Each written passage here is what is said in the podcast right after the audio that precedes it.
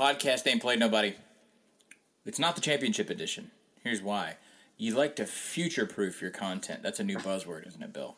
Future proofing, right? So here's what we're going to do we're going to get ahead of everybody. Right now, we're going to talk about Clemson and Alabama, the rematch, the circumstances. I'll talk about going to the Fiesta Bowl. I'll talk about. Uh, I'm not going to complain about travel. Uh, it was less than ideal, but I'm, you know, I want to avoid the full-on sports writer cliche. Yeah, We're dogs gonna- at the airport. We're gonna yeah, we're dogs at the airport. We're gonna future proof this episode, and I'm gonna throw Bill a curveball. I didn't tell him this before we went on the air. Couldn't sleep the other night. I've had trouble sleeping lately because I'm old. Right. I, I'm sorry to hear Um, that. Looked at week one, 2017. okay. Bill, I think I think the world is responding to the culture that we're creating in our locker room. Okay, and what I mean by that is, week one is more podcast ain't played nobody than I think it is necessarily. What's the analog for? Is there a podcast that like one of the ESPN podcasts? I guess I don't know. I don't even know what they're called. Championship Drive, I think, is one of them. And what I mean by that, Bill, is that 2017's week one is going to have a bunch of interesting matchups. All right, but not necessarily the all star lineup that we had in week one this year. Now, I know what you're thinking. We haven't even gone back and looked at our predictions for the 2016 season. We haven't even talked about week one of the 2016 season in context. But you listen to this podcast from now until the next time we record one, which is going to be, we don't know yet, because Bill's going to come down to Nashville for AFCA. You're going to have content that's fresher than the national title game. Okay. Marketing right there, I think. Um, so I want I- want you to give me a PAPNE scale on this. Now this is just this was just boredom the other night, but I fell down the rabbit hole because I kept finding games that were of interest, probably just to us, that we're going to talk about for the next nine months. And, I will say before you before Yeah. you go any further, now that I'm looking at the schedule, because I mean, Lord knows I hadn't thought to look at the 2017 schedule. Nope, just me. I, I agree. I this is a very this is a, a week very full of games that make you say, "Huh, that could be interesting." So I made a list at two thirty in the morning. Um, coffee. Um, throat clear. So there's the there's the marquee stuff. We're gonna get to the title game in a minute. Just just stay with us. There's the marquee stuff. Speaking of the title game, Alabama, Florida State, and Atlanta. All right. And this is one of those years where Atlanta serves up the appetizer dish, uh, like like the Thursday before. So that's Georgia Tech and Tennessee. Uh, of course, of course, Georgia Tech and Tennessee far more interesting than Alabama and Florida State. Wait, I thought that was on Monday. Which which game? I thought Georgia Tech Tennessee was on Monday. Ooh, is that the Monday night game? Is that is that hundred percent? Uh, well, according to FBSchedules.com, yes. Uh, I do not know where they pull that information. Here's what I'm gonna guess. You were looking. At. Here's what I'm gonna guess, real fast. These uh, at this point, because we're nine months out, they these are fluid. These are subject to change. So I bet that I bet that bad boy changes. Um, not as much luster on that matchup. Michigan and Florida and Dallas. Florida's gonna be forced to play a game in September, west of Pensacola. I don't know what they're gonna do. Uh, again, brand names, marquee, boring NFL stadium. It's not our jam. Let me tell you what our jam is. The annual South Carolina Thursday night game. Hasn't even been set for Thursday night, but you know it will be. NC State. That's about an even matchup. I like it. I like it. Uh, It's well. I mean, it wouldn't have been an even matchup this year. NC State was quite a bit better this year. You keep trying to you keep trying to bump South Carolina up higher than they actually were. I'm telling you right now. Next year, it I might like be what I'm. I like what I'm seeing. it might be closer to even next year. Yeah. I'm buying that South Carolina stock. Um, Colorado, Colorado State. That's going to be a game, Bill, in Denver. But, uh, yeah, I mean Colorado uh, replacing quite a lot. Colorado State, uh, you know, finished hot. Right, but what I'm saying is normally that game's played all the time, and we just ignore it outright. Well, Goes goes on the FS1 on like a Friday night. I think that's where it's played this year. LSU BYU yeah. not going to be interesting. Uh, going to be a dismantling that game, by the way, is the Texas whatever they call it in Houston kickoff. Landover, Maryland, Ral John, the Washington NFL Stadium, West Virginia and Virginia Tech. Love it. I love I love everything about this game. I love every I love two angry parts wonderfully angry parts of Appalachia coming together to hit each other and play football. Um, I, I actually like the fact that this is being moved to a kind of secretly terrible NFL stadium in which a parking lot will be atrocious before the game. I might go to this game. I don't know. We'll have to see how good Virginia Tech's going to be. Uh, I love the fact that Dana Holgorsen is still the head coach because we did not see that coming. I'm pretty sure, Bill, that I I wrote down in one of those stupid prediction things that he would definitely not make it. I mean, he was on there as far as seat. People forget that. Here's a weird one. This is the this is the PAPN goodness. Now we're getting to the nougat. A Thursday night game listed, and I double checked, and this is happening. Thursday night in Bloomington, Indiana, Bill. Yeah. A Big Ten conference game. Indiana's hosting Ohio State. Who the hell scheduled this? I love it, by the way. Love everything about it. Tom Allen taking over. Kevin Wilson taking over Ohio State's offense. I mean, might go to this game. Salty. You know, start off the college football season in sunny Indiana where things happen. Wisconsin, Utah State on Friday. I feel like that'll be a game that we sell really hard that, that no one else will. How good's Utah State going to be, though? Bill, have you done your preview yet on Utah State, and why not? Is my follow up. Oh, they're going to be bad. Well, I mean, they were bad this year. So until I get further information, uh, I lean on that. And strike um, it then. Th- they, they do. They did. They did just hire David Yost as their offensive coordinator, former Missouri offensive coordinator David Yost. Crazy hair, David Yost. Um, but yeah, they, I, I'm not sure they've got the talent to keep up doing what they were doing for a few years there. So I, I right offhand, I doubt that's a game we actually uh, push too hard. I thirty five battle SMU and North Texas on Friday. North Texas, kind of good, right? Chad Morris angling for that A and M job. Shh. We got Tom Herman's debut against a complimentary personality, some might say, in DJ Durkin. Maryland goes to Texas. When did that get signed? Yeah. When did Texas? When did Texas sit around and go? You know what, guys? Marquee year in and year out. We are Texas. Hey, what's Maryland doing? Yeah, that, that must They've have been got their house in order. That must have been during their "we might be independent one day" phase uh, when they were trying to go coast to coast. I'll do the research later, but I'm just going to assume that at the peak of all things Randy Edsall, they were like, mm, "Let's do that. I want that. Bring that to Austin. Those people care." A and M at UCLA. Yeah. There are a lot of weird geography games. You got A and M at UCLA, California at North Carolina. You're just you're stealing the list. Washington at Rutgers. Oh God, you're just taking Eastern Eastern Kentucky at Western Kentucky. That did not make my list. Um, Cal at UNC. Only thing I can tell you right now is that I thought both those coaches would have different jobs this year, and then they have the same agent. Um, they still might have different jobs after 2017. Um, again, Larry Fedora. This is going to be the A and M sweepstakes. I feel like this is going to be the um, the Tom Herman ver- or the I don't know who Tom Herman is in this case. If it's Larry Fedora, if it's Chad Morris. Fedora is from uh, College Station. Morris is an alumnus. Um, I don't know, but it's going to be an A and M sweep sweepstakes. There's going to be a referendum on A and M next year. I feel it. Well, I mean, possibly. We've said that for three years, but possibly. Here's the other interesting part about that game. What the hell's going to. What is UCLA in 2017 moving forward? This is a game that I don't even think will matter come the end of next season. I'm very interested in, regardless. So it's kind of schedule proof because of the coaching drama involved. Western Michigan at USC. Now, when I wrote this list the other night and I couldn't sleep, my assumption was the Flexter was hanging tight. As we write this, yeah. And I actually need to pull up Twitter because we are kind of real time in this business here on what's today? Thursday?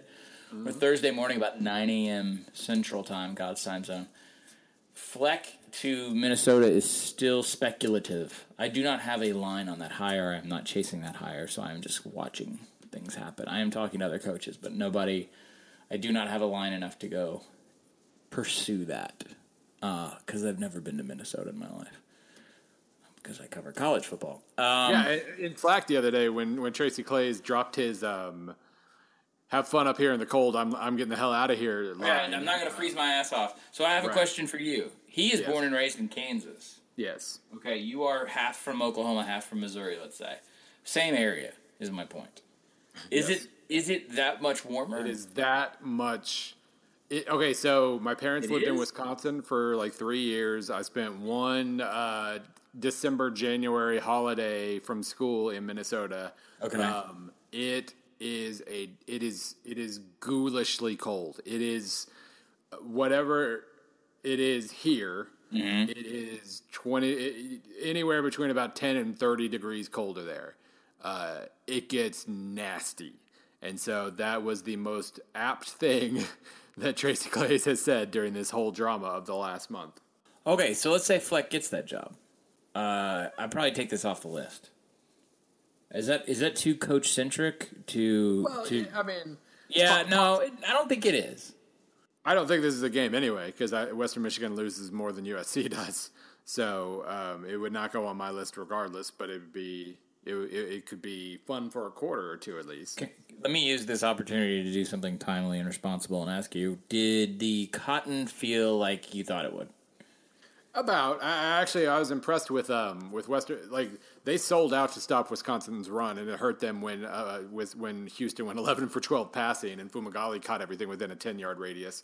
But um, but I was impressed. No, I mean I was impressed that they were able to take what should have been Wisconsin's biggest advantage and negate it. And I mean they were able to stay within a touchdown because of it, but they just didn't Wisconsin's their Western Michigan's offense is good and Wisconsin's defense is excellent. And every time Western Michigan found some success, uh, Wisconsin snuffed it out and said, "Okay, enough of this." Um, and so, yeah, I, I, was I was impressed that Western Michigan was able to do some damage, and I was impressed that Wisconsin basically absorbed it and said, "Okay, we're going to kill you like this instead." That game caught no attention. I thought nationally, like not on Twitter, not really in the media. Um, you know, sometimes those matchups work, but sometimes they're Northern Illinois and Florida State. And right. Wisconsin gets no credit for winning, even though they beat an undefeated team. It's just, it kind of falls by the wayside. It's when that experiment doesn't work. Um, if it was a semifinal, it would have worked. Hmm. Houston and Texas San Antonio. Yep. Frank Wilson on the rise. Major Applewhite has to win every game, or Tillman Fertitta is going to shoot him. Um, that's just really the interesting local storyline there. Uh, by the way, the last time Houston went to UTSA, it cost Tony Levine his job. Temple at Notre Dame. Yep. Geoff Collins takes over. I don't. I have not looked at that roster. Um, Notre Dame is going to have a football team um, with a lot of new coaches. Yeah, that that that is a very that is either a completely forgettable game or maybe the most noteworthy result of Week One, depending on which way it, it flips there. I kind of feel like it's the latter. Yeah, I, I, I think they'll win, but I still I don't think Notre Dame's going to be that great next year. But I think they'll win that game. The, yeah, but the thing about that is, if Notre Dame just wins, ten points, anxiety persists. Well, I mean, anxiety is going to persist no matter what. Um, and we won't know how good Temple is in Week One for sure either. But that's what I like about it.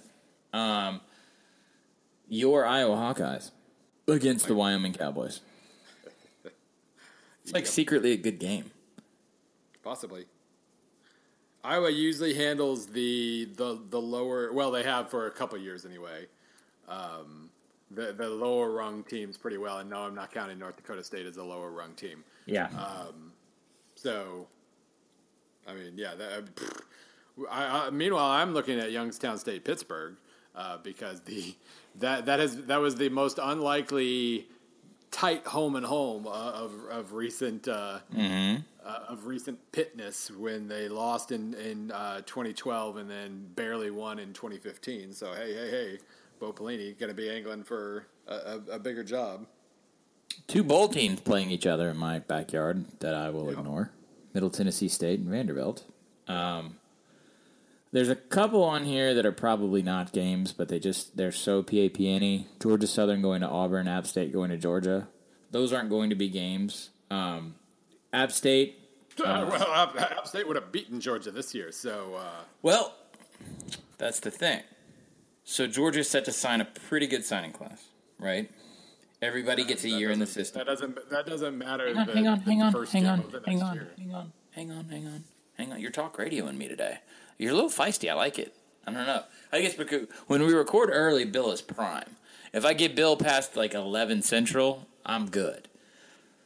I can't fight feisty Bill. If we recorded this thing at four in the morning, I wouldn't even be able to talk, and you would just be a titan of information.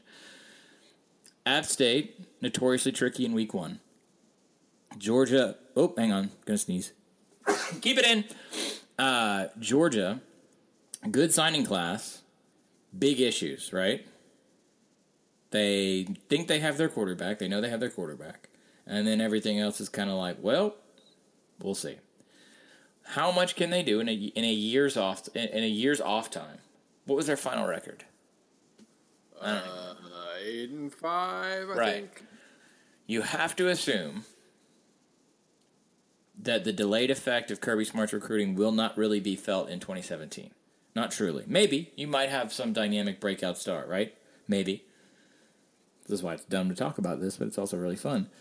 They're going to have to make do and improve on that win total, and they start out against a tricky app team who don't care. App don't care. App will come in and fight anybody. All right, little drunk short guy at the bar.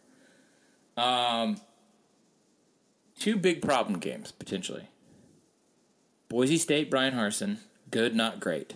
Great is the standard now at Boise. All right, especially when they watch Chris Petersen go to the playoff. They're going to open the season against Troy. Neal Brown, he's going to have a job next year that isn't Troy. Second one, this is the murder alert. This is it. This is your week one anxiety bowl, except it only works one way. Texas Tech and Eastern Washington. Bill, I want you to talk me into why Texas Tech wins this game. Um, yeah, they really need to stop scheduling good FCS teams. But That's uh, a this is a terrible, terrible idea. I mean, you know, they're not going to be caught off guard by any sort of style issues, at least. But uh, yeah, I mean, it's Tech's, Tech's in a weird place here. They they you know, not to speak ill of your boy on defense, um, but they ranked. I think I think at this point, Mr. Gibbs' soul is is left his body. Yeah, they, they were 125th in defense, uh, defensive S and P plus this year. Every time uh, Kingsbury makes a change to get better on defense, they get worse. They uh, finished the season allowing 44, 48, 66, 24, 45, 45, 66, and 35 points. Okay. Um, and the two times they allowed under 40, they won. So it's not like the bar is is super high with the defense, but they're they're not even coming close to clearing it. And then of course, you know, Mahomes is gone now. So I'm not you can never really worry about that offense. They're going to have I think all of their receivers are going to come back. Their leading rusher was a or their leading rushers were a freshman and a sophomore. So sure, I mean that's offense should be fine, but defense was as bad as ever, and it was a defense that had you know let's see one two three four five six about seven uh, seniors among their twelve or so leading tacklers. So I mean you know their their leading tackle was a freshman, maybe that's something, but uh, I mean this is. If Eastern Washington, I mean Eastern Washington has to travel a long way. Obviously, their defense isn't going to make too many stops. So, I mean, clearly, if this is a shootout, Tech can win it. But that's a gro- That's a very, very tough first first week game, and he can't probably afford to lose it. I guess it's safe to say. I don't. I don't really know where the bar is for him because he's Cliff Kingsbury, because he's the because he's the Tech hero and all that. Because the ladies love him, but. um I don't know how much of that. I don't know. I don't know what that's worth right now. Yeah, I mean, it shouldn't be worth much of anything really, but um, a non-conference schedule of of Eastern Washington, Arizona State, and at Houston is pretty interesting because that means that heading into the Oklahoma State game next year, they could be three and zero or zero and three. Um, and Oh my god! right, I mean, that, that's Yeah, that's really weird and very Yeah. unique. This is. yeah, I mean, hell, keep, keep going, keep going on the schedule. Oklahoma State at home, at Kansas, at West Virginia, at O- Iowa State. They could be seven and zero or zero and seven. Like those, those are both on the table when you just glance at it. So, Yeah, I'm gonna put my money on 0 and 7. oh, well, I put my money on three and four, but you know, if we had to go one way or the other, yeah, Always trying to cut down my hyperbole. I'm Um, straight. The only other, actually, uh, a couple of the games. I don't really have many more. Uh, Kentucky USM. I don't think that'll happen again because uh, even though they're going to Hattiesburg, which used to be a tough place to play, um, I think Kentucky figured itself out later in the year.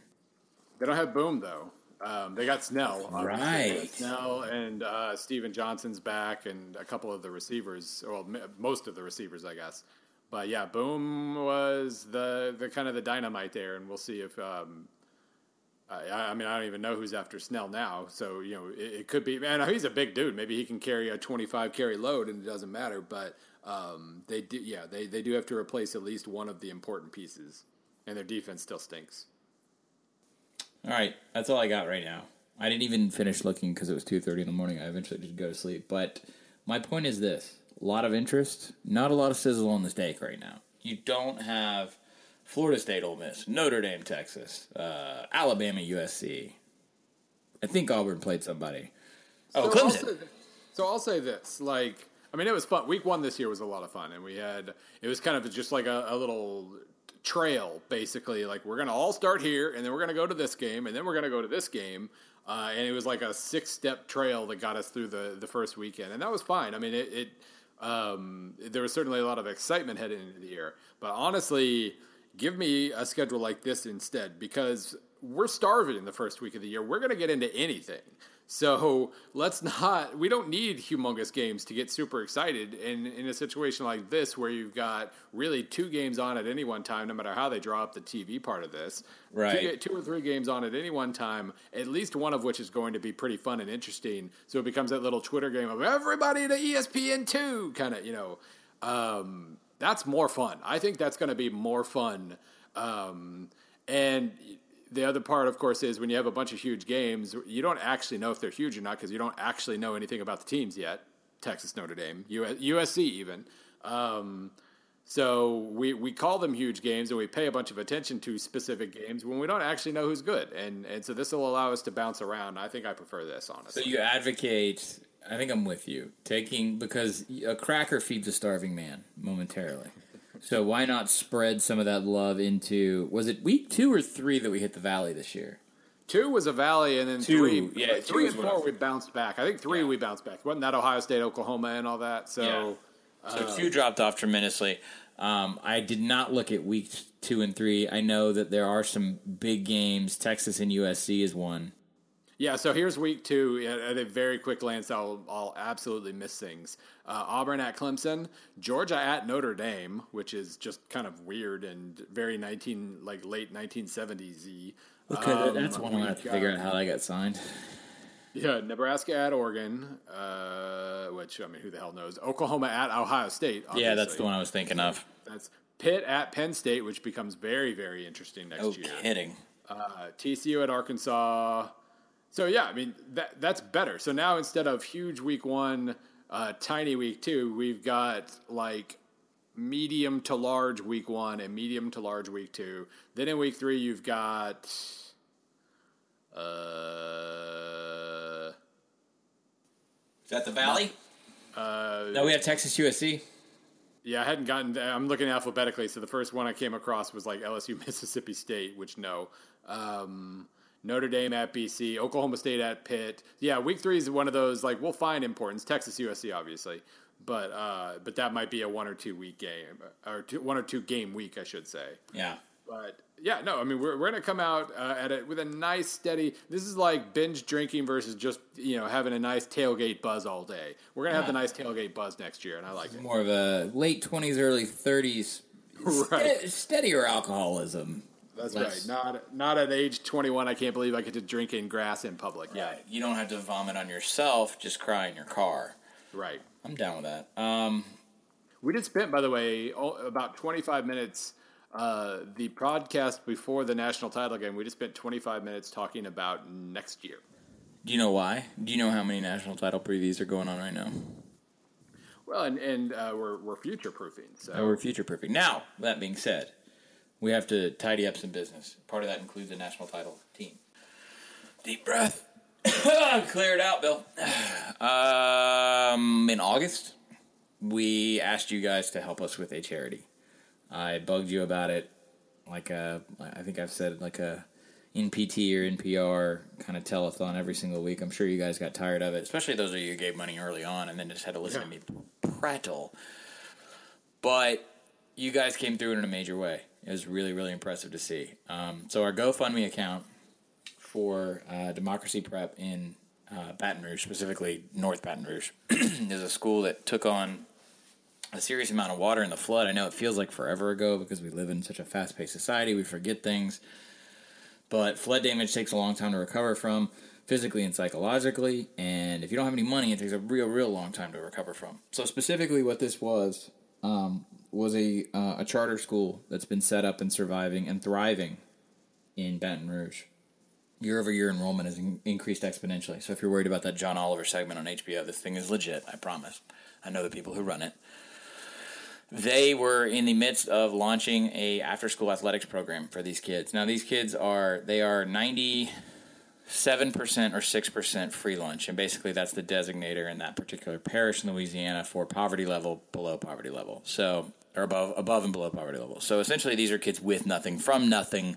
Uh, they are the highest at risk to not finish um, high school. They're the highest at risk to become, you know, uh, if you're female, I think it's pregnant before you're 17, or uh, in jail if you were male before you are 18.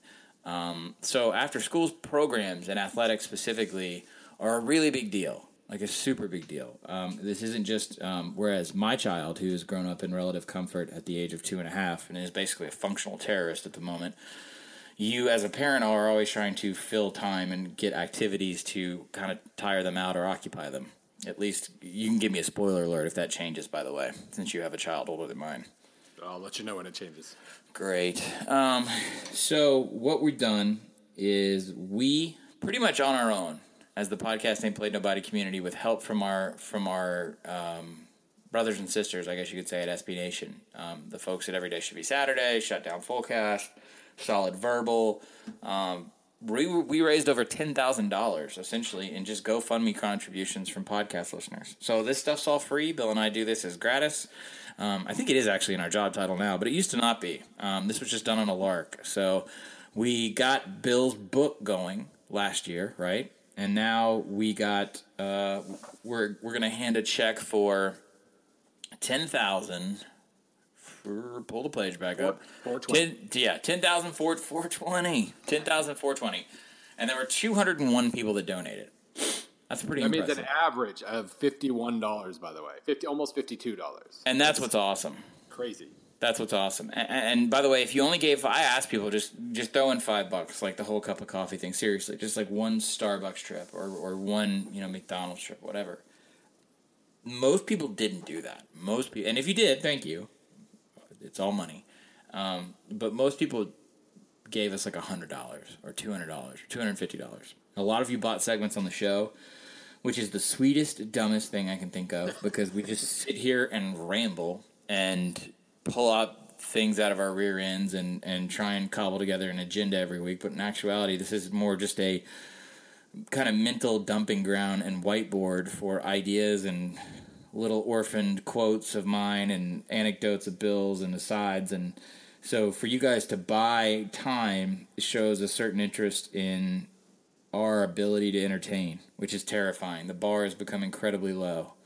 I mean, you can watch someone fall down on Snapchat for free. So we thank you for doing that tremendously. We thank you guys specifically. And I will say this before we move on. Most of you who gave money are not anywhere near Louisiana, which I think is awesome. Uh, I live in the heart of the Southeastern Conference.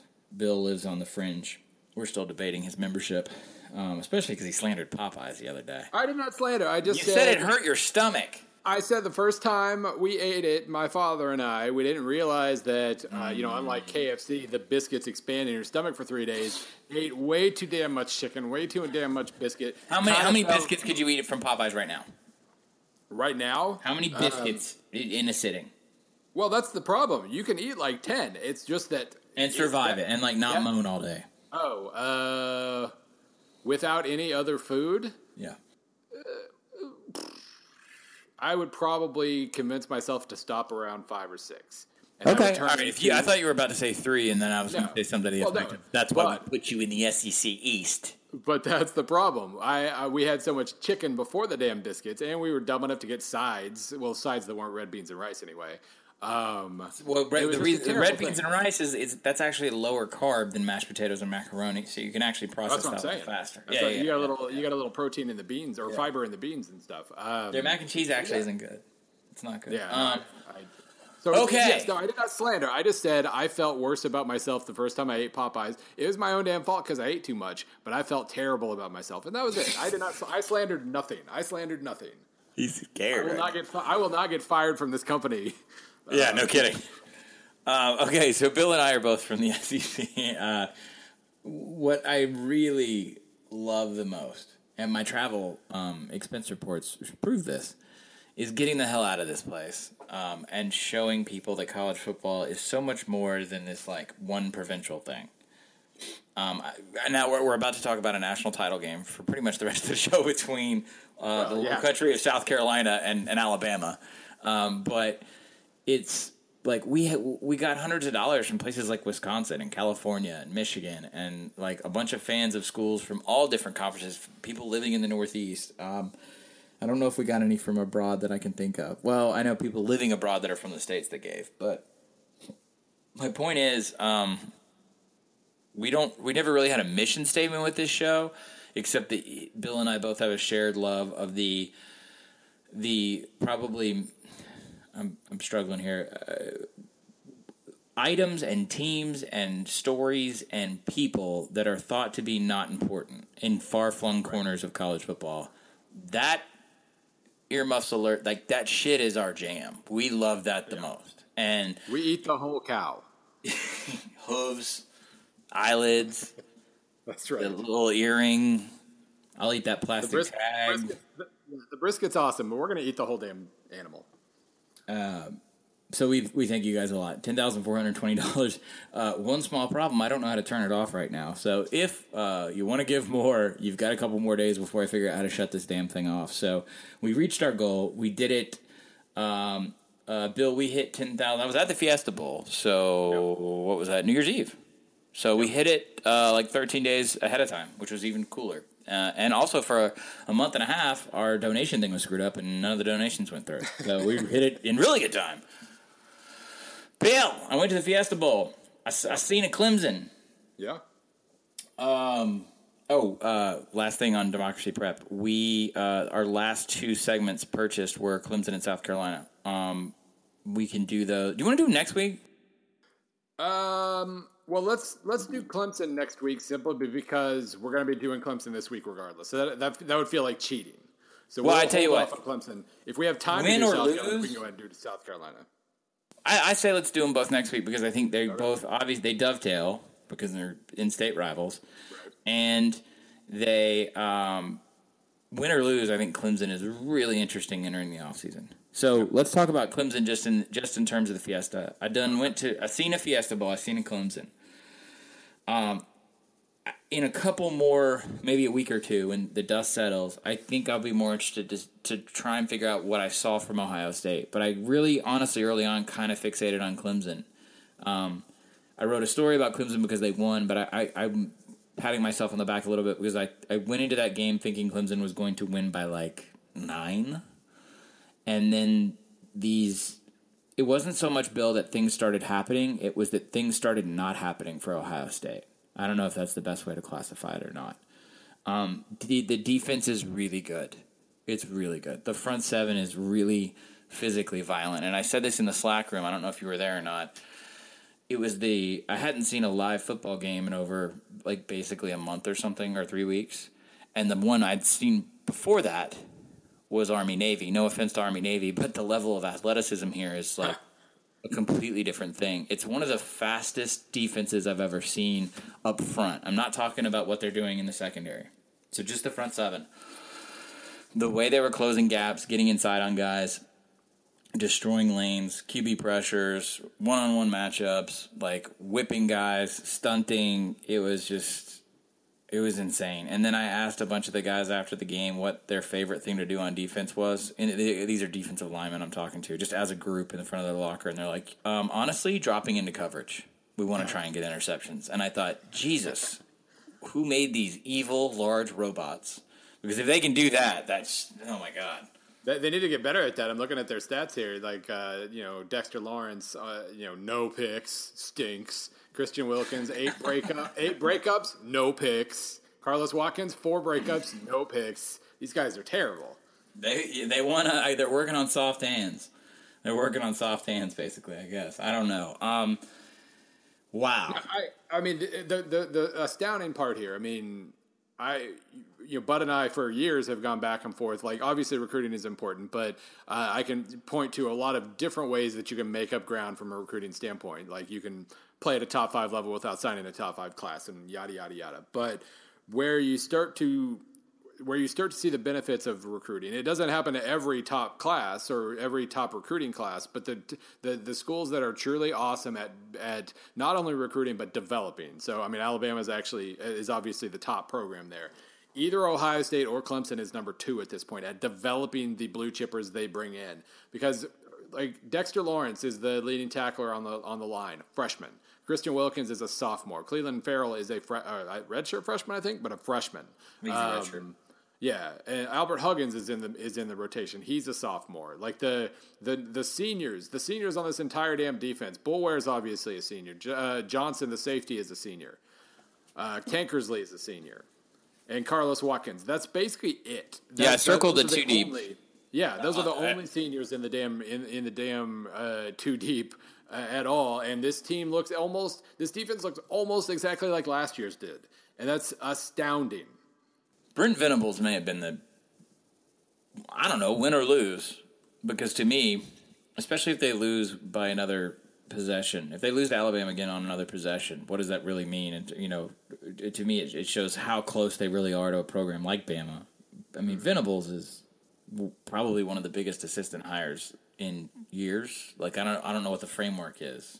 I want to say the playoff era. That's two and a half years, but it's unbelievable what the I, I'll, let me say this the philosophy of breaking the million dollar mark on assistants and fighting like hell to keep them yeah. and turning Clemson turning a Clemson assistant job into a more competitive, more attractive, and more stable position than so many other head coaching gigs. Because now right. Venables is in the same cycle that Chad Morris was there's something to be said about what Clemson's done there. And that's some of the stability that they've been able to build. Now, four years, the dumb SEC response has been the same as it as it was to Florida State's. And we've talked a lot about on the show very recently about the ascension of the ACC. So here in a couple years, maybe we're seeing a situation in Clemson and Florida State that Oregon and USC enjoyed for a long time before that conference began to level out a little bit. I don't know. Maybe, maybe not. Maybe Clemson and Florida State are just that much further ahead, and they're better examples of dominance because they're closer to insanely fertile recruiting grounds, and they're so consistent in the recruitment. Mm. It's hard to say, it's hard to tell. I, I don't want to draw a parallel necessarily because the West is more spread out. It's so much thinner in areas in terms of talent. But what Clemson is doing, what they have built, what they have spent money on, how they've how they've spent the money, the fact that when you drive 285 in Atlanta you see Clemson billboards, not just for their football team, but also to just as a, a broad scale marketing push for undergraduates. They are turning into something here. This is a different program. The Clemsoning joke could not be we, we could not be 180 degrees further away from from that. Well, if we were 180 degrees more, we'd be back at it. But you understand yeah. what I'm saying? Yeah. Um, this is beyond impressive what they've done. Yeah, I, I, I think what what Dabo Swinney has you know, he accepted his mortality. I think is the best way to put it. He he.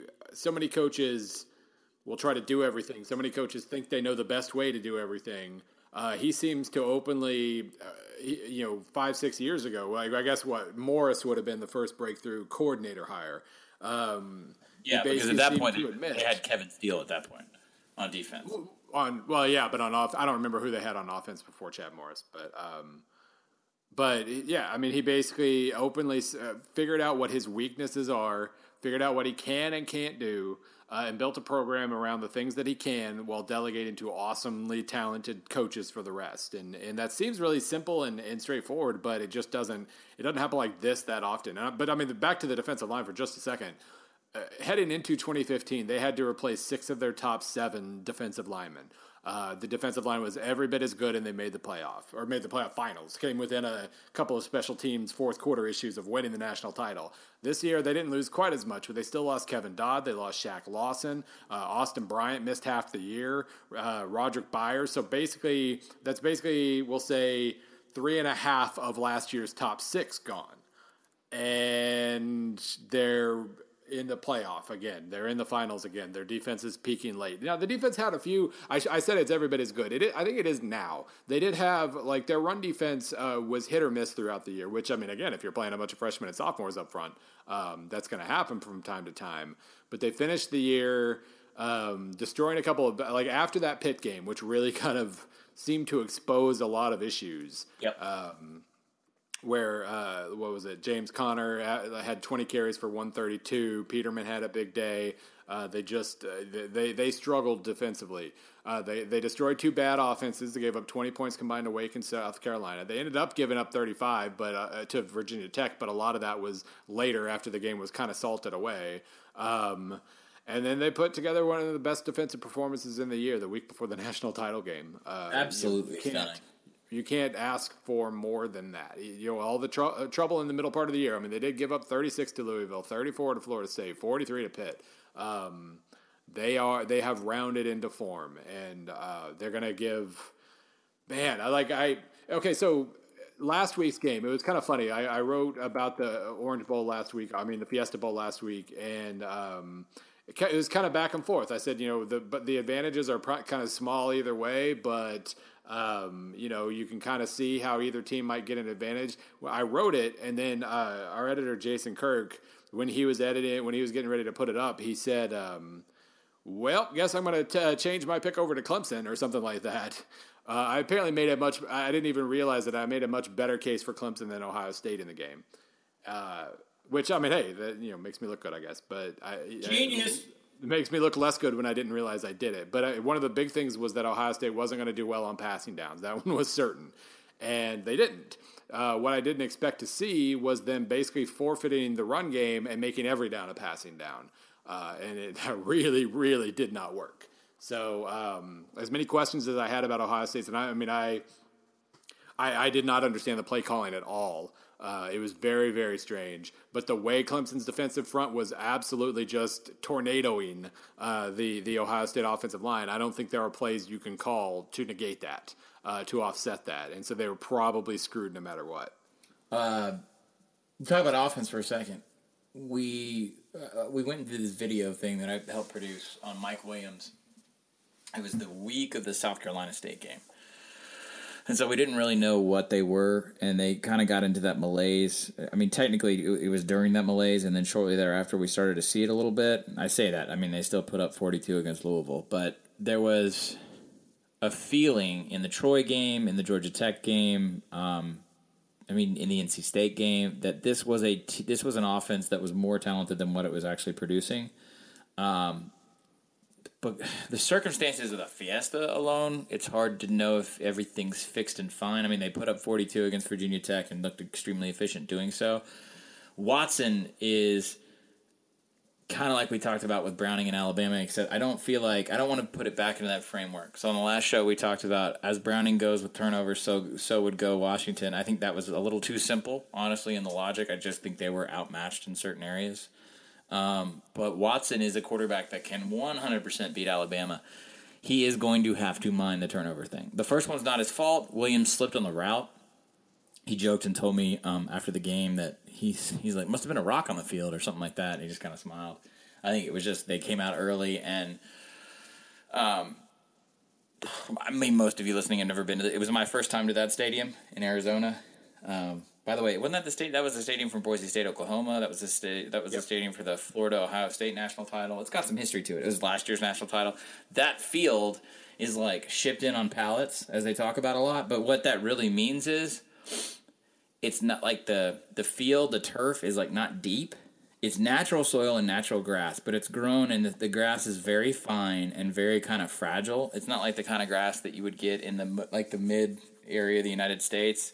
It's kind of like fake looking, stringy. I, and the reason I'm bringing all this up was I'm walking around before the game and I was talking to a couple other sports writers about this. I wear cowboy boots everywhere, so I'm a bad judge. But it, you could feel how deep it wasn't, and it was a little slick. And so all that, I guess, to excuse my buddy Mike Williams slipping and causing that first turnover. The problem is Alabama is not going to then take that turnover and then miss two field goals. Well, so the, they might miss field goals, but they'll probably return it for a touchdown instead. Yeah, exactly. They're probably, if you throw an interception because a receiver slips early in the game, you're down seven nothing. either on that play or the next two. Um, Yeah, such as such as the fate of Alabama. The turnovers thing is interesting because um, Watson. I mean, he's well. Obviously, he's thrown 17 interceptions. It's it's kind of funny though. Like what what Mike Williams has brought to the team has is a, you know a steadier deep threat, and what that means is I think, and this is something we would need to dig into the like the Pro Football Focus data that we don't have, but um, like his passer rating's almost the same. Uh, you know, for the most part, it's better on I think I think it's better on first downs and better on on third and long. Like he's completing more deep shots. He's getting the ball down the field mostly to Williams.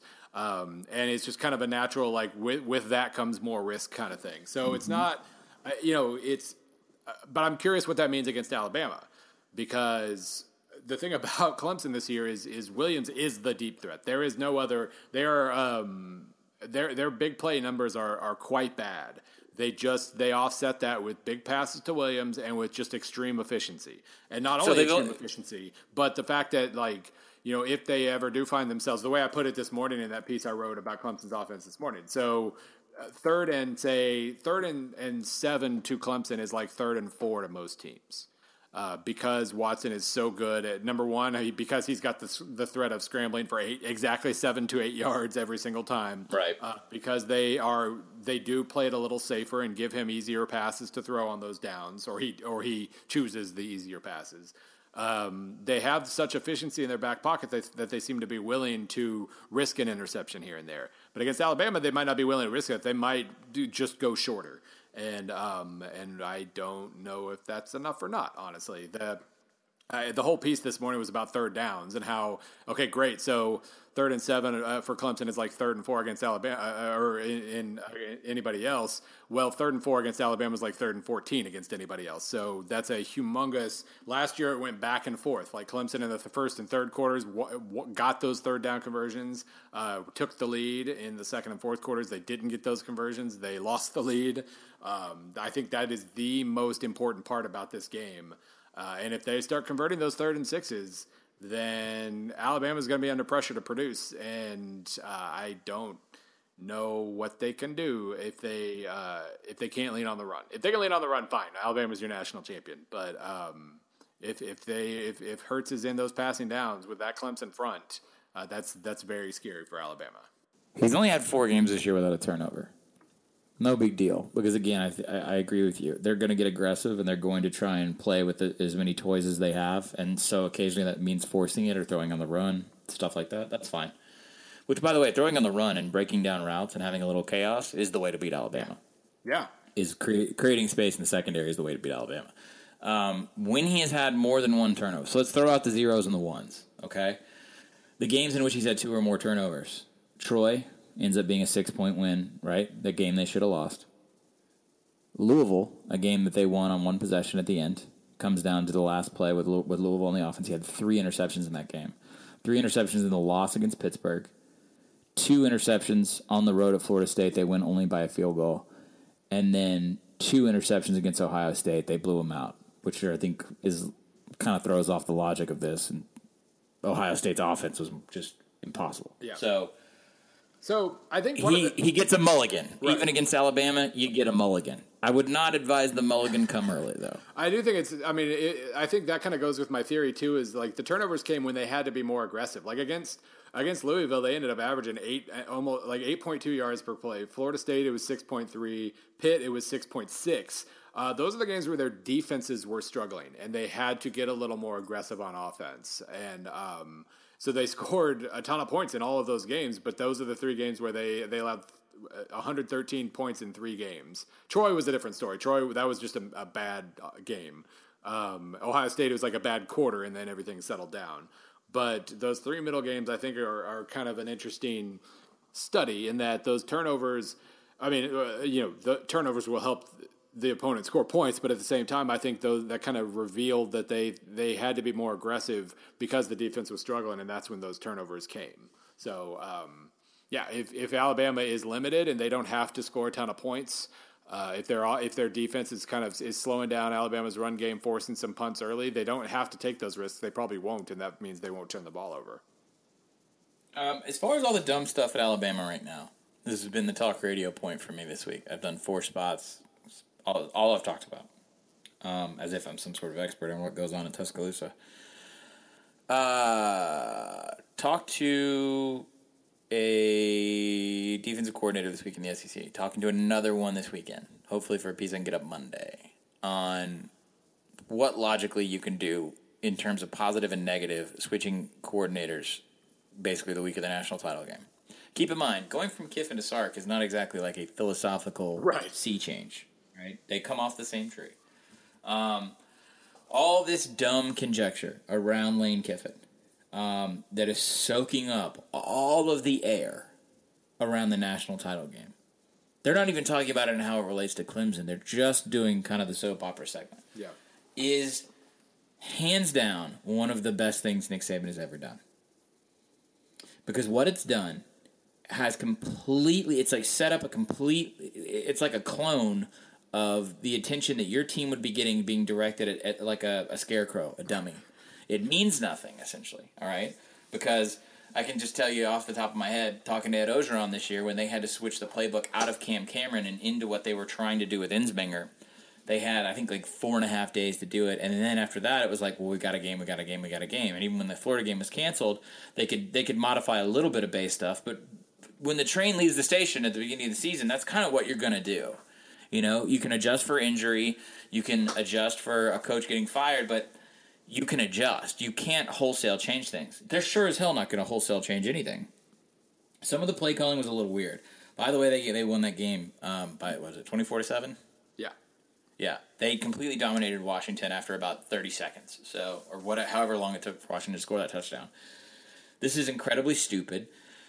This is all a giant sort of nothing, and it's very funny, and it's it's the kind of dumb SEC country talk radio stuff that Saban hates fundamentally, but loves to to set up as a proxy. And so no one at all is talking about Jalen Hurts right now. Did you know he's a freshman starting in a national title game against a monster, nasty, evil defense? I, nope. I personally, I nope. Yeah. Nobody's talking about that. There isn't a single question being floated around about that. The Alabama media is trying to play as the world turns, and the rest of us are soaking in funny Lane Kiffin memes, and that's pretty much it. Now, if you're Brent Venables, how does this work? I don't think you change a whole lot of stuff. I don't think I you really change a don't. damn thing. I don't think you change a damn thing. Like I think this is something like both time. If this was something that happened uh, in early December, um, before the semifinals, where there were three or four weeks to prepare, like if Kiffin had just taken the FAU job and left, um, yeah, which maybe he should have. I at that point, both sides can start to overthink. And and that's where you know maybe you make a bunch of amazing changes. Maybe you overthink and paralyze yourself. But I, it, when when this happens a week barely a week before the game you don't have a choice. There's nothing you can change. The the, the car is going down the road. Uh, i mean there's nothing massive you can change. Same terminology same general philosophy. So yeah i mean i i don't I guess there's a chance that there's um, some communication changes, and, and they have maybe they have to blow a couple of timeouts that they wouldn't otherwise have to. I don't know. That's that's about the only thing I can think of that would change something here. But um, I, I, just I, I, think yeah, I, think I, I really can't. Now that I don't want to conflate all this, it doesn't mean that they aren't going to run plays we haven't seen. They were going to do that anyway, right? You hold stuff in for rivalry games. You hold stuff in for for bowl playoff games, whatever you want to call them. Especially in a national championship in which you have such fresh film on one another, and that you played 365 days ago. You have to change this up a little bit. Now Alabama's offensive personnel looks a little different, so you're got that benefit going for you. You've committed some stuff to tape this year. Um, I think if anything, and I don't even think much of this, but I think if anything, it hurts Alabama more than it helps them because there are there are weird voodoo like problems that come when you change things up because rhythm and consistency and and ritual are so important to college football players. This is where right? it helps so, to have a, a, complete and total understudy coaching staff. this shadow staff that's just kind of sitting and waiting uh, for the you know the the head member of the cast to get another opportunity, and the understudy jumps in. Um, yeah, I, I I, I, agree that it can't help really, but yeah, yeah I mean, I, I, don't necessarily think it it hurts. If nothing else, it'll it will probably lead to them running the ball more. uh, which Kiffin kind of got antsy doing. But yeah, I, I, don't, I don't see him making a humongous difference one way or the other. No, I think um, I'll put it this way: as far as that uh, analyst business is concerned, Steve Sarkisian did not have to walk into a meeting with his players this week and say, "Hi, my name's Steve Sarkisian." okay, right. All right, that's all I'm going to say because yeah. everyone's going to get butthurt if I lay it out any more specific than that. Um, he's very familiar with those those players. They are very familiar with him, and also, whatever dumb part of this Lane Kiffin thing that you want to believe, an overriding sentiment in the story is that Saban had the clamps down on him. Right?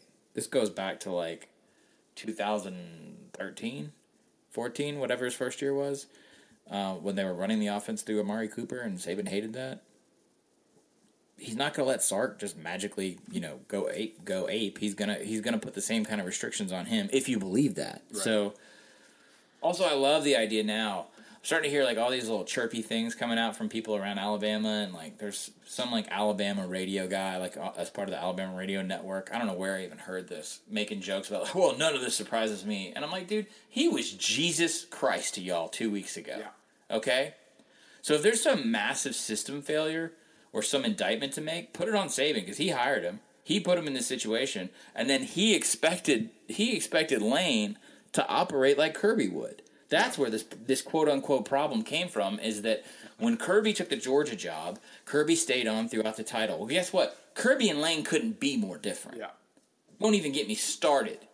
It's a completely different paradigm shift. Not to mention Kirby was going. If anybody should have been uh, failing the standards of one Nick Saban. It should have been Kirby because he was going to Georgia. Yeah. He was going to a conference rival and a huge recruiting rival in Atlanta, and Kirby kept his, his business together.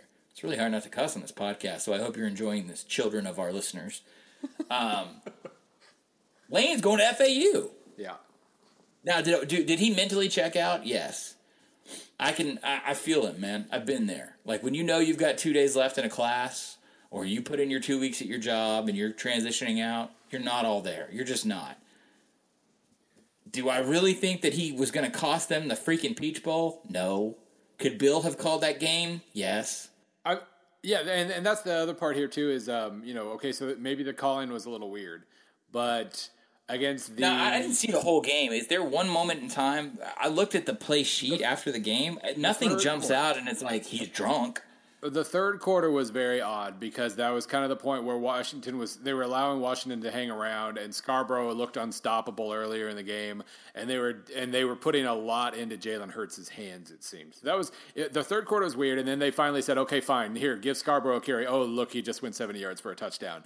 Um, so that was I it, it that was the point where things got a little like it felt like the offense was letting Washington hang around more than it should. Um, mm-hmm. And then, of course, you look at the stats at the end of the game. Hurts threw 14 passes. Scarborough Harris, uh, Scarborough and Harris carried 28 times. Hurts carried 16 times. So everything looks normal there. But yeah, there was a time when it seemed like they lost the plot for a little bit, and then they got it back with a vengeance. But oh, God forbid you didn't win 52 to seven. Yeah, yeah, and that was the other part. We really, we really, the, the curve that we grade Alabama on is hilarious because they just, for so many people this the week before the game, uh, including many at SB Nation, really trying to talk themselves into Washington being the, Washington. I think Washington's going to win this game. Um, they won by 17, and we we we tried to act like that was underwhelming. Um, the worst part about this is that if Clemson manages to win this game, it won't be because their defense is awesome, and it won't be because Deshaun Watson is an incredibly experienced, talented quarterback, and it won't be because their receiving corps is deep and NFL ready in some cases. It will be in the dumb backwoods that permeate the psychology of this stupid sport. because Lane Kiffin screwed up on Nick. He, he did him over, man. He cost us national title. Never mind, he won you one, peckerheads. So it's hard to talk about Bama and separate the idiot context. And that's not my fault. it's not the media's fault anymore because there is a delicate, intricate, almost conspiracy level weaving of stupidity into this kind of stuff by the powers that be, specifically to distract away from the actual football game and the football team playing in it. I'm shocked. I don't even think there's player availability this week after yesterday. I think they're done. So we'll have a weekend of this, get distracted by the, the wild card in the NFL, and it'll crank back up on Monday. it's the Alabama thing, Bill, and people think I have a bias against uh, the program or the school. It couldn't be further from the truth. Um, there's a long gestating feature. It's never come off the board from the off-season pitch meeting of what life is like for actual Alabama graduates and how different they are than actual, or I shouldn't say actual, actual Alabama graduates versus Alabama football fans. Like obviously they overlap, but the context of that is always unique to me. So if you're a Tide fan listening to this, it's not you. It's just everything around you. Um, maybe it is. You. Maybe it is you. Uh, so, uh, by the way, I, I, if I was well actually in you earlier, I apologize because I know how that feels. Uh, when I look at Twitter this morning, I wrote my piece about how third downs. I, I, I very clearly spelled out here's why third down Clemson's third down matters. Number one, they don't they're not going to get a ton of big plays. They're going to go four yards at a time, so that they'll have a ton of third downs. Blah blah blah. I kind of laid the case out. Um, one of the first response was, "Oh, how in depth? No freaking kidding. Third downs always decide games." other, when did you well actually mean? Um, well, you know, I was jumping in. I was, I was, you know, you told me I was, I was getting a little salty. Um, the, uh, the no, no, no, uh, salty bill. I think, hey, right now, at us, listeners. Salty bill is a fun bill. The, also, I when you fact check me, that's that's probably for the good of everyone involved. I just got another response um, saying, "Well, that's just stupid. First and second down matter just as much." I'm like, okay, nope. False. Do you feel better? Do you feel better now that you've well actually me on the internet? Uh, for I wouldn't even call that a well actually because it's not. That's that is just empirically false. I've never had a coach in my life look at me and go, "Well, you know, it was a tough game. We were ten of sixteen on second down." But this is me we're talking about. I I'm I'm a big proponent of saying third downs don't matter the way we think they do because it matters. You know, if you're talking about third and three versus third and eight, that probably tells you how you did on third downs. So me saying this about Clemson today was, um, well, number one, it's my fault because I I don't always I assume everybody's read everything I've ever written, and therefore I don't have to necessarily. I, I, I, take shortcuts sometimes. But yes, me saying third downs matter is different because I'm the kind of the one who says first downs matter. So yes, thank you for pointing out the first and second down seem just as important. I, I bet Clemson feels the same way. Uh, I hope everybody has a great day uh, who is taking the time. I, I think is not is the universal understanding not that fourth downs are sort of outside the metric because it's a different circumstance, but that first and third are, are where people are looking at. Well, Defenses and, don't say anything about second down. Right. They say if we can get them in third and six plus, or if we can keep them from third and one. They never talk about what happens on second down, not because it does is not important, but because second down alone doesn't tell a story. The culmination of first and second down is your distance on third. Why am I talking about this? I, well, I, I, got you rolling. I, um, second down is kind of a um, it's kind of a makeup test. Like if you threw an incomplete pass on first down, second nice. down. I like that. It's your chance to get into third and four and not completely destroy yourself. Um, and if you get a ton of yards on first down, second down's your chance to take a shot downfield or something uh, because you know you'll have third and one to you know whatever. So yeah, that's kind of that's bonus points. Uh, yes, I don't know how exactly how we got on this topic, but regardless, thank you Twitter for keeping me in check. Uh, it just in, on the off chance that I thought saying third downs were important was a very massive new thing that nobody had thought of. So thanks for that. oh God. Uh, oh, and one more thing. When we say next week we're talking about Clemson, South Carolina, there's a chance that next week's podcast is really weird and or has guests or something. We have no idea what next week's podcast is going to be like. So it's there's a chance it's two weeks from now when we talk about Clemson, South Carolina. I'll just, Procrastinator. Yeah, I'll, I'll, just throw that out there because who the hell knows? I don't know. It's going to be weird enough doing a podcast in the same room with you for like the third time ever. Love staring in your eyes. That's right. Um, yeah, we're going to have to figure out where, when, and how. So Bill's going to be down here at AFCA with me.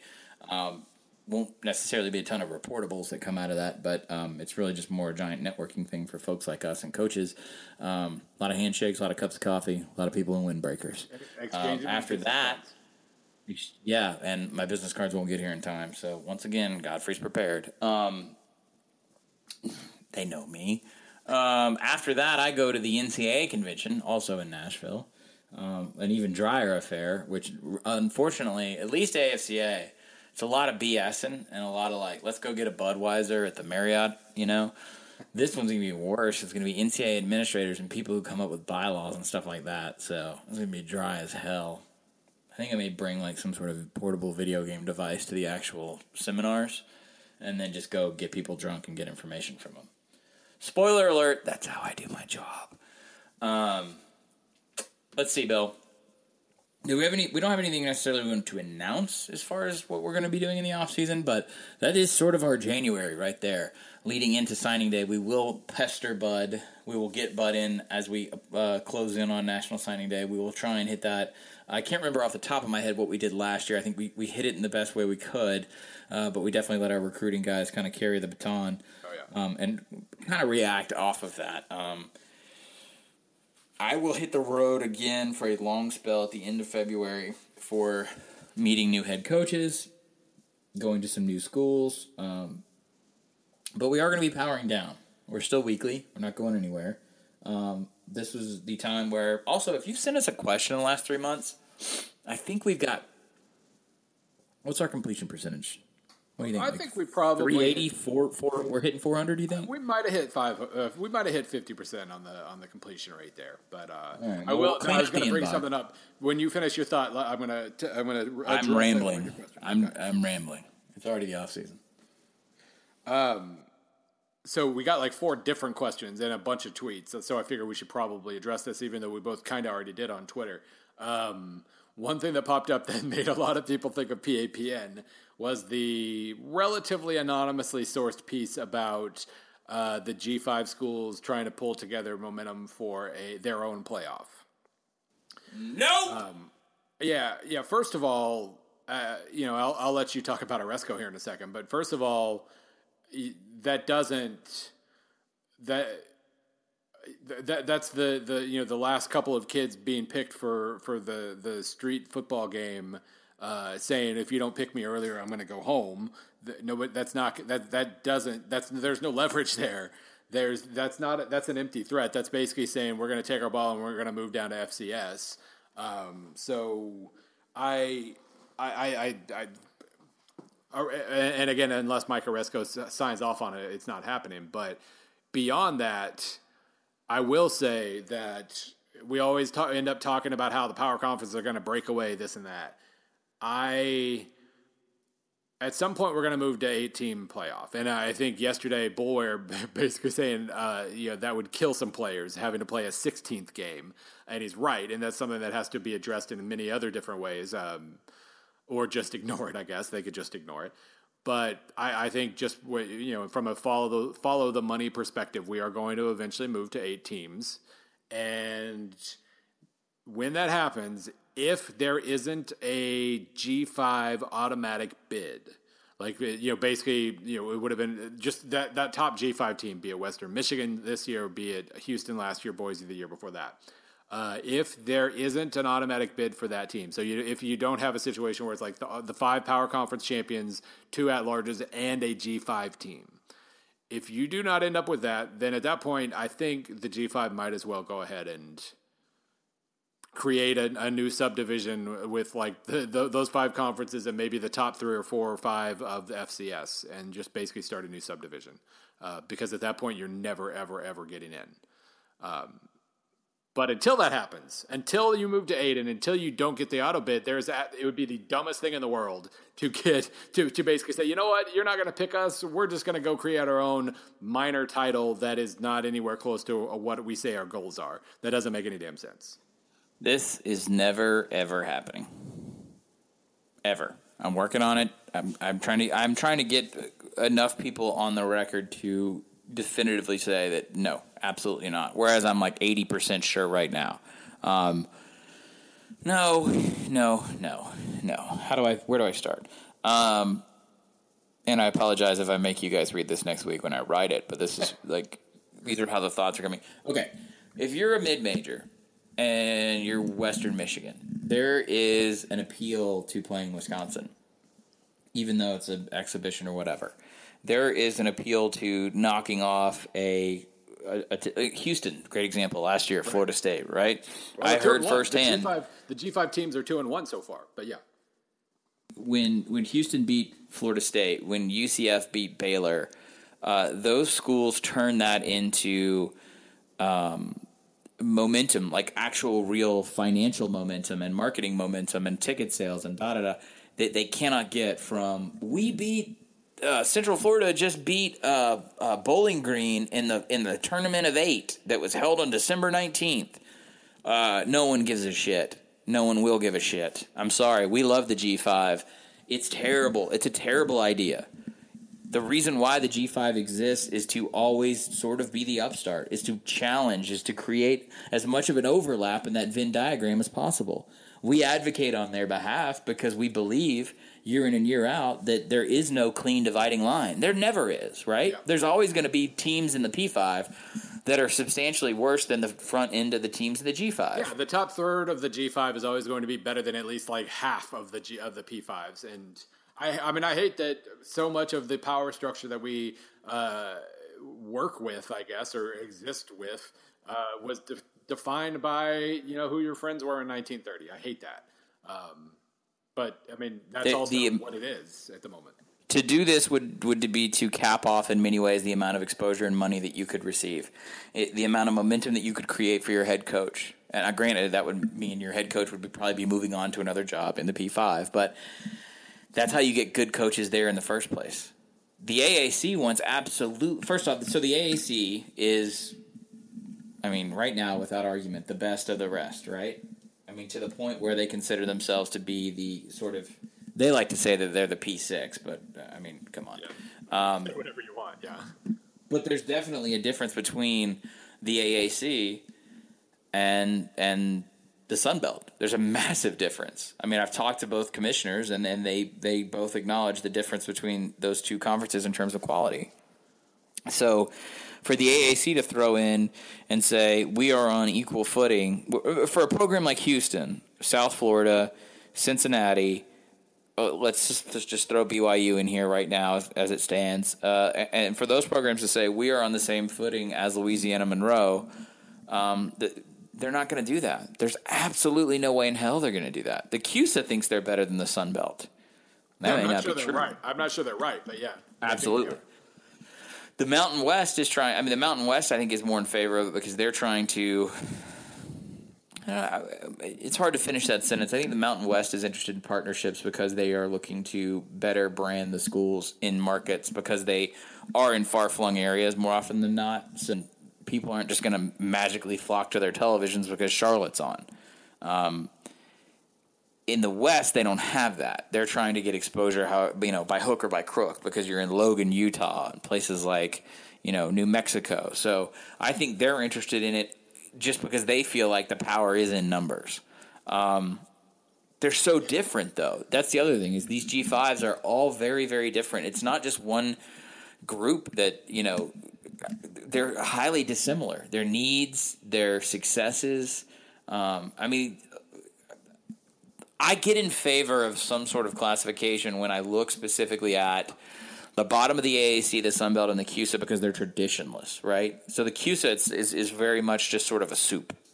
You know, we don't really know what they're going for. We know that they want to target urban markets, but the, the teams have been so transient over the years that there is no real tradition. So does it make sense, Bill, if they if they have a scheduling agreement like in college basketball? I think it does because I think the further they get away from living and dying on those paychecks to go to Alabama and Florida State, that's a good thing. And I think it makes more creating or it creates more interesting football. But I don't know if you set up a, I mean, if you set up a postseason structure where your best team has absolutely no shot of being on a big national stage, attracting eyeballs and fans from Alabama and USC and Florida State and Texas seeing those teams, I think that's that, that's a suicide move. I could go on about this, but I mean, the, the, short answer is no, no, no, no, no, no, no, no. Even Mike Aresco will say it on the record right now. He's not going to let it happen. So it's not going to happen because they're not going to do it without the AAC. Yeah, yeah. I mean, again, we'll see what happens in a few years. But uh, the way things currently stand, it just doesn't make any damn sense. So anyway, uh, it was fun though because everybody thought of us when we saw when they saw that. Uh, we are hashtag brand.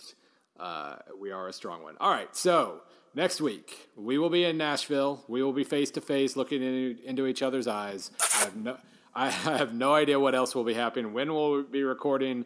Uh, I leave Nashville on Wednesday morning, so it'll probably be like Tuesday or something. But chicken. Go eat some hot chicken. uh, and then uh, stay near a bathroom the rest of the afternoon and evening, I guess. Um, I mean, I'm not going to do it before your flight. yeah, well, yeah. Uh, anyway, so I mean, I guess technically maybe we just run out of time or we, we flake out and then we record a normal episode next Thursday as well. Who, who the hell knows? Uh, we're going to fly by the seat of our pants here. It's offseason. And uh, hope everybody enjoys the national title game. Hope everybody enjoys James Madison Youngstown State. Uh, I'm sure we'll figure out a way to talk about that a little bit next week too. Hell yeah, we didn't preview it, but I'm down for that. We I really feel like we just failed our brand by not talking about it. We will definitely talk about it next week, maybe. We were too busy living up to our brand in many other ways. So anyway, all right. hollering. All right, y'all. You want to do this again next week? Oh hell yeah. All right. Well, we'll see you guys.